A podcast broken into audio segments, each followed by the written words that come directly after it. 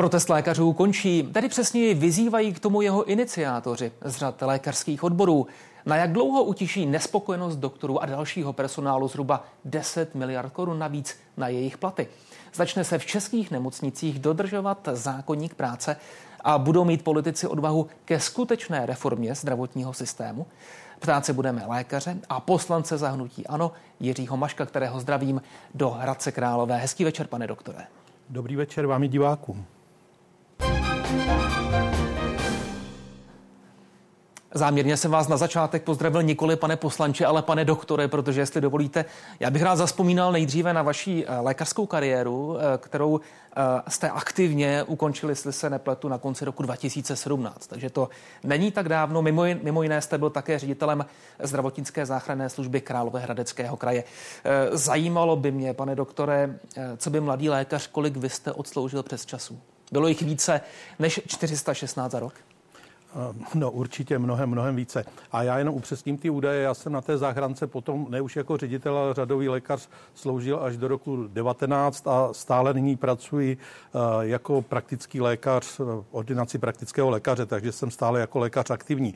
A nyní k vašemu dotazu. Máte pravdu, ty doby byly úplně jiné a já jsem byl z těch, který sloužil zhruba 150 hodin přes času, ale i měsíčně, protože jsem sloužil na více pracovištích, třeba na interní klinice a na záchranné službě. Promiňte, říkáte, ty doby byly úplně jiné. Je ten rozdíl opravdu eh, tak zásadní oproti dnešní situaci, zejména mladých lékařů? Eh, je zásadní. Já nebudu tvrdit, že všichni sloužili takové penzum hodin, ale prostě ti lidé, kteří eh, i z ekonomických důvodů potřebovali například na eh, tehdy hypotéku nebo na stavbu rodinného domku podobně, tak eh, tu možnost využívali sloužit. Některá pracoviště byla extrémně zatížena, jako je v současnosti třeba zatížená, zatížené áro nebo, nebo některá další pracoviště intenzivní péče a podobně. Ono se to opravdu lišilo, ale tehdy jsme to tak nebrali a kdo byl ochoten sloužit, tak v podstatě sloužil bez většího omezení. Ale to se vracíme opravdu 20 a více let zpátky. Kotki. Hmm. Ta situace se mění a vy jste zmínil, že jsem pracoval na záchranné službě. Tam se nám to podařilo vyřešit zhruba kolem roku 2015 tím, že jsme právě z důvodu absolutního nedostatku lékařů přecházeli na takzvané bezlékařské posádky a těch lékařů ubylo, byli, zbyli jenom ve vozidlech eh, randevu, čili v malých vozidlech s lékařem a tehdy se nám skokově podařilo zlepšit podmínky našich lékařů, že přestali sloužit třeba 8 služeb měsíčně a přešli jsme zhruba na 3 služby měsíčně, protože těch lékařů v systému potom sloužilo na tom území podstatně méně a zachovali jsme jim uh, tehdy platy, což pro ně bylo řešení velice zajímavé. A já něco takového vidím jako uh, možnou modifikaci v těch nemocnicích, že bude hmm. určitě potřeba něco v té struktuře služeb nemocnicích. No, k tomu se nepochybně dostaneme k druhé části pořadu, kdy budeme mluvit o uh, ideích k tomu, jak reformovat hmm. české zdravotnictví. Ale já bych se ještě vrátil k tomu vámi zmiňovanému roku 2015. Tehdy Tehdy jste také, eh, co by eh, zdravotnická záchranná služba dostali pokutu od eh, státní inspekce právě za to, že lékaři na vašem pracovišti překračovali ten zákonem povolený maximální počet přes časových hodin. Tehdy jste k tomu řekl, je dramatický nedostatek lékařů, který je zakrýván tím, že ti lékaři musí sloužit větší počet přes časových hodin. Dnes byste se zachoval stejně? Zachoval bych se stejně, protože já jsem si trošku připadal vždycky jako organizátor zdravotnictví jako spoluviník, protože my jsme dobře věděli, že překračujeme zákonník práce a překračujeme maximální možnou dobu pobytu na pracovišti, eh, eh, která byla v té službě 12 hodin. A skutečně jsme sloužili už řadu let ty 24 a překračovali jsme eh, povolený počet hodin přes časových, ale ono to jináč nešlo zajistit.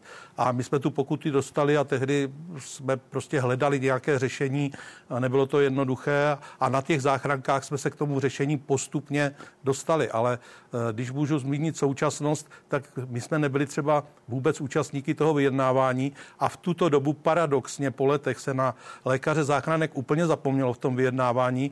Jedná se o podmínkách pro lékaře v lůžkových zdravotnických zařízeních a nám se paradoxně teďka na záchrankách může stát, že o ty lékaře přijdeme. Takže to je možná také jedno z vyústění té dneska podepsané dohody dohody, čili i tomu se budeme muset věnovat. Hmm. No, ono se mluví eh, velmi často o návratu k normálu, k normálnímu fungování nemocničních zařízení. Tohle je ten normál? Tedy standardní překračování toho, co stanoví zákonník práce, bez toho to nejde?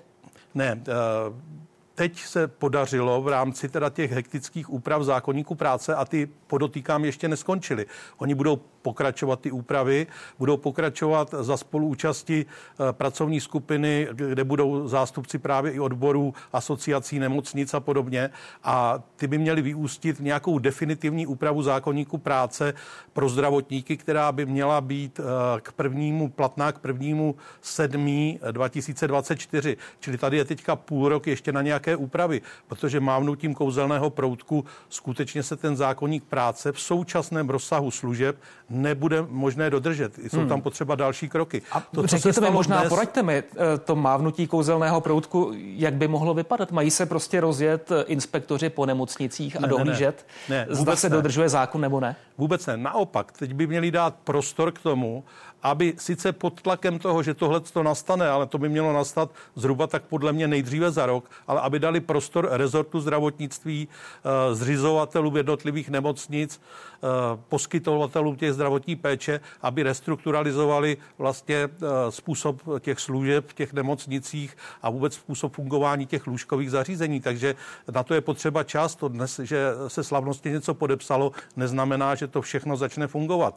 Hmm. Nicméně jedna jedna věc už je alespoň legální, že 24-hodinový pobyt lékaře ve zdravotnickém pracovišti bez službě je legální, což donedávna nebylo. Takže hmm. to, se, to je jedna z úprav, která se podařila, ale ještě nás budou čekat úpravy další a říkám, mělo by to vyústit ve změnu další, eh, další změnu legislativy s platností od toho prvního sedmí příštího roku. Ještě mi řekněte, vy ze své zkušenosti eh, má ten stávající režim, který v podstatě je závislý na přesčasových hodinách, které lékaři odpracují. Má to vliv na kvalitu péče? Potažmo bezpečnost pacientů. Ehm, dostávají se pacienti do situace, kdy je ošetřuje skutečně ehm, lékař tak unavený, že to může být nebezpečné pokud by eh, docházelo k extrémům, a v těch extrémech jsme pracovali my před těmi 20 a více lety, že lékař třeba přišel do služby nebo do práce v pátek ráno a odcházel eh, třeba až pondělí odpoledne, eh, což byly skutečně extrémy a pracoval na několika pracovištích, tak to skutečně mohlo hrozit tím, že například chirurg určitě nebyl potom schopen třeba v pondělí dopoledne operovat. Takže to se zohledňovalo už tehdy a mohli si to dovolit jenom v úvozovkách třeba konzervativní obory, eh, tak jako jsem byl, mm, já jsem prapůvodně internista, takže to nějakým způsobem šlo, ale dneska si myslím, že 24-hodinová směna by měla být naprosto bezpečná. S tím, když po té směně ten lékař odejde si odpočinou, tak si myslím, že těm pacientům nic nehrozí. A jak se ta medicína vyvíjí a mm, i ty pacienti, řekněme, eh, jsou náročnější, jsou, řekněme, i nějakým způsobem kritičtější a vyžadují co nejlepší služby, tak dneska už by eh, ty modely z před více let nebyly možné a myslím si, že to je cesta správným směrem a že těch 24 hodin je bezpečných. Jak pro lékaře, tak pro pacienta, protože i ten lékař má velikou zodpovědnost. Naplňují ty dlouhé přesčasové hodiny, někdy činnosti, kvůli kterým eh, lékař jednoduše nemusel studovat medicínu. Jak si často stěžují mladí lékaři? To, že musí vykonávat administrativní úkony, které by mohl vykonávat eh, někdo jiný a tím také se ten jejich život komplikuje, celý systém se komplikuje. Ne, dnes je to ale diametrálně jednodušší. Já když vidím ty nemocniční systémy, které se teda stále vyvíjí, jsou stále lepší, tak eh, tam je možnost eh, řady ty údaje si jenom skopírovat, stáhnout si z toho systému a podobně. My jsme psali přes pět průklepáků a vyťukávali jsme laboratorní výsledky prostě na psacím stroji. To se nedá, nedá srovnat. Ale ten vývoj je takový, že skutečně v zemích na západ od nás tak šetří tou lékařskou prací, aby on se hmm. přímo jenom věnoval tomu pacientovi, že se jim vyplatí, aby ten odborník, nějaký ten L3 lékař, který už něco umí, tak aby měl po ruce asistenta, kterému ty věci diktuje a někdo jiný to přepisuje a podobně. Takže je pořád na čem pracovat. Nicméně tady bych chtěl hodně, hodně skritizovat ministerstvo zdravotnictví v rámci té digitalizace, protože se to teďka zase o dva roky odložilo. O té digitalizaci se strašně moc mluví, ale my pořád neumíme sdílet data, čili tak nám se stane v tom zdravotnictví, že pacient skutečně může nadužívat péči v tom, že eh, jeden den si nechá udělat ultrazvuk břicha v Pardubickém kraji, potom přejede třeba do Hradecké nemocnice a nikdo o tom vzájemně neví, takže eh, odběry krve a podobně samozřejmě tady nám utíká mnoho informací a my se zase spožďujeme a když hmm. hledáme uh, ty úspory ve zdravotnictví, které bychom mohli věnovat třeba na platy toho zdravotnického personálu,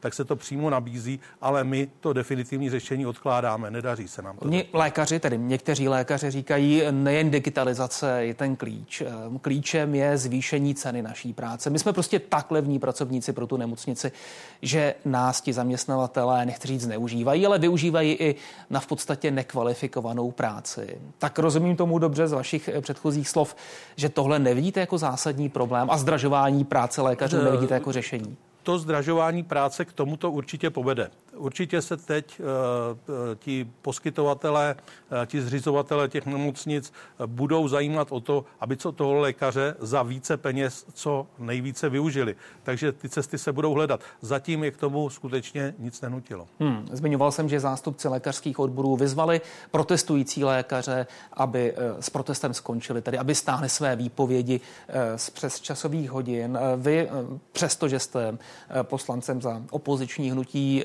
přiznáte vládě, eh, přiznáte možná osobně premiérovi zásluhu na tom, že se mu při nejmenším podařilo uhasit tenhle akutní požár? Na jednu stranu ano, jsem rád za to, že do toho premiér vstoupil a vstoupil do toho poměrně razantně, ale na druhou stranu musím velmi skritizovat kolegu Válka, se kterým se velmi dobře známe, ale ten tu situaci podcenil a tam to vyjednávání mělo běžet už od začátku září a on skutečně tu první schůzku svolal až na 21. října. Eh, já už jsem mu za to v minulosti jako kritizoval, myslím si, že tohle bylo podcenění a ty první schůzky dokonce probíhaly i bez jeho účasti. On to vyjednávání na začátku podcenil. To, co se děje teď, vlastně je úplně na poslední chvíli, šíje se to trošku horkou jehlou, mohlo to být trošku lépe připravené a bez takových emocí, protože to dostalo řadu pacientů pod tlak. Eh, ta péče se skutečně, ta odkladná se začala omezovat, odkládají se výkony, e, odkládají se operace, odkládají se vyšetření, takže ono to v podstatě na ty pacienty už v tom prosinci dolehlo. A ještě jednou použiju ten kouzelný proutek, to, že se to dneska podepsalo, neznamená, že zítra se začne naplno operovat, to takhle opravdu nejde.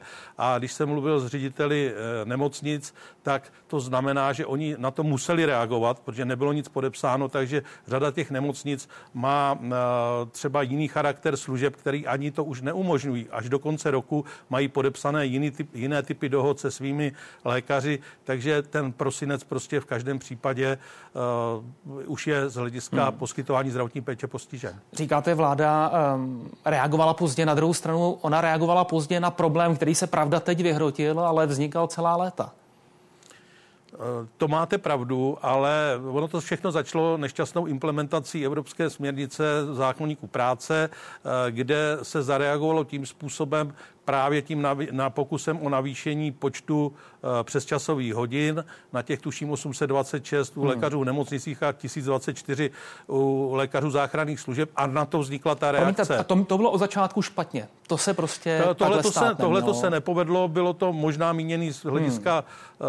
uh, vlády dobře, ale tohle to se opravdu nepovedlo a to vlastně nastartovalo celý ten problém. Já k tomu, pardon, ještě musím ano. dodat, abychom byli zcela spravedliví, protože podle údajů uh, České lékařské komory pro tento návrh, pro tuto implementaci, která tedy zdvojnásobila možný počet přes časů, eh, hlasovali eh, a nebo se zdrželi vlastně všichni lékaři, kteří ano. byli ve sněmovně. Vy jste nebyl tehdy přítomen, byl jste omluven. Váš kolega Kamil Farhan, který hraje ve vašem hnutí roli stínového ministra zdravotnictví, hlasoval pro.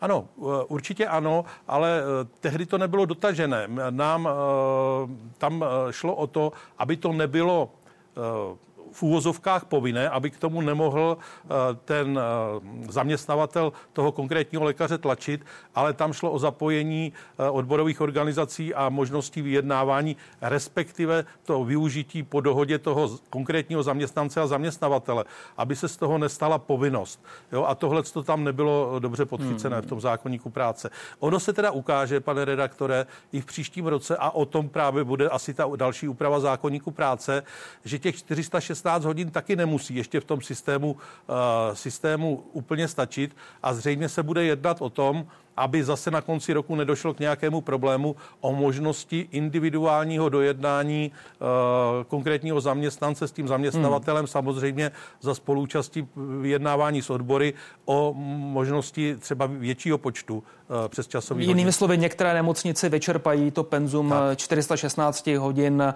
Kdy podle vás myslíte? Někdy v průběhu léta, v polovině a to roku? Je, to, je, to je právě ten otazník. Pokud se nic nestane, pane redaktore, pokud nedojde na systémové změny v těch nemocnicích, tak by to mohlo být skutečně zase někdy na konci léta v září příštího roku by se to mohlo stát. Samozřejmě, pokud se podaří zredukovat počet sloužících lékařů, nemyšleno jako těch, co se účastní na službách, ale těch postů, na kterých eh, mají zastávat tu činnost, tak potom eh, s těma 416 hodinama můžeme vystačit do konce roku. Hmm. To bude otázka toho vývoje v tom příštím roce. Hmm. Jak byste tady jednal vy? Být v kůži svého, řekl bych, řemeslného kolegy, tedy pana, pana Válka, který momentálně pracuje jako minister zdravotnictví České republiky? No určitě bych neusnul na Vavřínech, protože uh, to by bylo opravdu předčasné. Promiňte, teď, teď mám na mysli uh, tu současnou formu, uh, formu dohody. Tak jak nakonec uh, funguje? Vy byste ji uh, uzavřel jiným způsobem? Měla by jinou ne, ne, formu? ne. V tuto chvíli nešlo uzavřít nic jiného. To bylo umění možného. Uh, je tam ještě jeden takový moment z mého pohledu, je to moje posouzení situace. Je to trošku velká vstřícnost z mé strany pana ředitele Kabátka a VZP, právě tam bych to viděl trošku jinak. Myslím si, že kdyby na to bylo víc času a kdyby se tomu pan profesor Válek věnoval o trošku dříve, tak tam mohlo dojít k dohodě všech zdravotních pojišťoven a měli se na tom podílet všechny zdravotní pojišťovny na té bonifikaci. Jo, tak takhle to na sebe vzala VZP a to si myslím, že není úplně, úplně ale, standardní řešení. Ale s tím v zásadě souhlasíte, tedy s tím, ale jakou se, roli se hraje VZP. Já jenom tomu doplním ano. možná pro diváky, že ona mimo jiné má dojednat v podstatě nové dohody i se soukromými zdravotnickými zařízeními, které budou obsahovat uh, navýšení platů lékařů. Ano, Tedy s tím nestává se v tuto chvíli eh, pákou v rukou politiků? No trošku ano, určitě to je eh, pod politickým tlakem, co udělala ta VZP, protože říkám, kdyby na to bylo víc času, eh, tak by se na to měli podílet všechny zdravotní pojišťovny, nejenom pojišťovna VZP, protože v tom vidím určitou eh, nerovnováhu a je, z mýho pohledu je na tom trošku otazník, protože VZP vlastně to řeší i za ty ostatní zdravotní pojišťovny. Je zase pravda, že některé zdravotní pojišťovny nejsou v takové kondici, že by to třeba unesly bez ztráty kytičky a to je nad rámec dnešního pořadu. Může to vést i k úvahám o tom, jestli těch zdravotních pojišťoven nemáme opravdu mnoho a jestli by se neměli zredukovat. Mají lékaři dostávat výsluhy po vzoru ozbrojených sil? Eh, tak to je asi takové zbožné přání. Eh, není to možné. Zbožné se... přání, které ovšem teď oficiálně zaznělo z řad zaznělo, České lékařské ale je, komory. Je, je, pane redaktore, nereálné, protože uh, výsluhy jsou vázány na služební poměr a služební poměr ve zdravotnictví není a nebude. Takže um, to samo od sobě, o sobě je, teď se omlouvám mladým lékařům, nesmyslný požadavek. Takže toto nejde. Nedokázali jsme to tehdy ani my na záchranné službě, protože ta práce záchranné záchranářů v rámci integrovaného záchranného systému a v rámci zákona o IZS vlastně jmenuje záchranku jako jednu ze základních složek a ani ty záchranáři se na ty výsluhy nikdy nedostali právě z důvodu, že nepracují ve služebním poměru. David Feltl, ředitel Všeobecné fakultní nemocnice, říká, že ho v podstatě eh, tyto um, poslední dny, tato dohoda, tato vyjednávání nezajímají, protože jde o mnohem podstatnější věci. Eh, doslova k tomu dodává, máme nadprůměrný počet lékařů na počet obyvatel, eh, máme už teď 10% HDP ve zdravotnictví, příští rok do něj půjde přes půl půl bilionu korun a stávkuje se. Dává to smysl? Dodává k tomu řečnickou otázku. Tak, eh, pane poslanče, není teď eh, úkolem České republiky eh, reformovat radikálním způsobem zdravotní péči v České republice a zastavit to neustále navyšování finančních prostředků, které do něj plynou? Tak já si tady přihřeju opoziční polévku v tom, že to navýšení z těch 7 na 10% HDP jde za námi za období 2018 až 2021 kdy tam došlo k výraznému přílivu více než 200 miliard hmm. do zdravotního pojištění. Bylo to období teď... dosti specifické a poznamenané covidovou pandemí. Ano, jiné. bylo, ale zase si vemte na druhou stranu, ty nemocnice v covidové pandemii redukovaly péči, ale přitom díky té vládě dostávali ještě víc peněz, než by dostali za opravdu odvedené výkony. Takže ty nemocnice se paradoxně dostaly do velmi dobré finanční kondice, ze které dneska žijí. Ale Nutno říct, do jaké kondice se potom zároveň dostal eh, český státní rozpočet. Víme, že eh, deficit je jeho klíčovým problémem. Dobře, ale pane redaktore, my řadu let bojujeme nejen jako lékaři, organizátoři zdravotnictví o to, abychom se dostali na těch 10% HDP pro zdravotnictví, což jsme dokázali.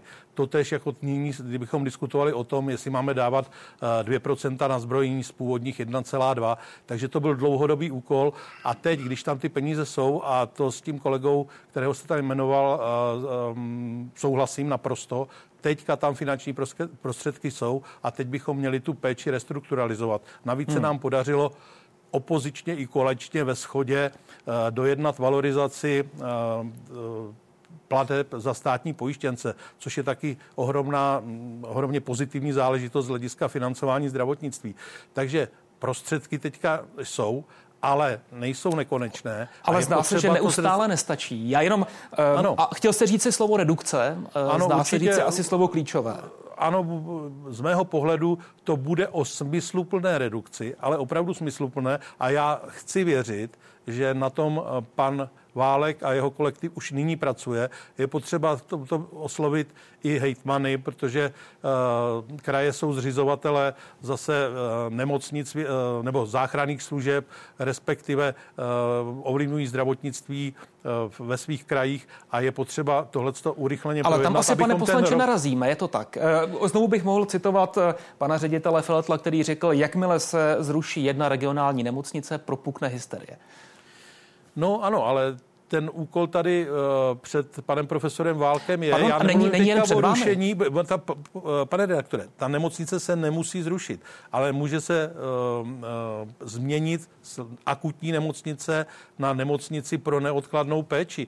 A o to jde, protože zase to už tady taky v minulosti bylo, že se do nemocnic nalili ohromné peníze na to, aby pak byla zrušena, což bylo uh, před 20 lety zhruba se tohle dělo. Takže hmm. zase je škoda o ta zdravotnická zařízení přijít, ale je potřeba je restrukturalizovat a potom v takové nemocnici s následnou péčí nemusí zase sloužit tolik lékařů a odpovídá to i tomu trendu, že akutních lůžek my máme poměrně hodně a hmm. budeme je určitě redukovat. Takže až s tím pan ministr Válek přijde, s tímto plánem a jsou tu náznaky, že právě to je jeho záměr, bude mít váš hlas a bude mít hlasy hnutí ano? No musí to mít hlavu a patu, musí to být rozumný a hlavně to nesmí omezit poskytování zdravotní péče těm pacientům, kteří to potřebují. Já si myslím, že smysluplná restrukturalizace, kde je nedostatek uh, těch lůžek následné péče, uh, hmm. tak to je, je nutné to řešit. Promiňte, Ale máte v hlavě nemůže být proporce? na úkor té akutní péče. Nesmí ta akutní péče zase uh, kvůli tomu nějakým způsobem strádat. Hmm. Je potřeba to vyvážit. Já si myslím, že to lze udělat. Velmi doufám, že pan kolega Válek ten program má připravený a já, protože jsem optimista a věřím, eh, že v příštích volbách vyhrajeme, tak bych byl rád, abychom měli na co navázat. A pardon, pardon, pane poslanče, marazmu, jako je teď. Eh, dobíhá nám skutečně, eh, dobíhají nám poslední vteřiny. Poslední otázka. Jste pro zavedení, zavedení nadstandardů v českém zdravotnictví, tak jako jste pro ně byl před několika lety? Nadstandardů ne, ale zvažoval bych zvýšení poplatku na pohotovostech a zvažoval bych určitě poplatky za hotelové služby. O něčem by se jistě dalo mluvit. Eh, s tím, že jsem na záchrance a vím, že i ta záchranka bývá zneužitá, tak eh, jako možnost zpětného, využi- eh, zpětného vyhodnocení třeba revizním lékařem a požadavek na těch, který, kteří zneužili třeba tu záchrannou službu s nějakou následnou platbou, tak to bych zvažoval tež, ale to jsou věci, o kterých je nutné diskutovat, ale rozhodně bych těm lidem neupřel tu akutní péči, na kterou mají hmm. v ten okamžik nárok. Jiří Mašek byl naším hostem v interview ČT24. Děkujeme. Hezký večer. No a já přidám pozvánku k událostem komentářům. Ty večer proberou téma, které tvrdě rozděluje opozici a koalici. Budou moci Češi, kteří žijí v zahraničí, hlasovat ve volbách pohodlněji, tedy poštou? Hrozí při tom podvádění, komu by jejich hlasy pomohly? Duel europoslance Jiřího Pospíšela Stop 09 a poslankyně hnutí Ano Jany Mračkové Vildumecové. V 10 hodin večer teď už pro vás máme události. Hezký večer.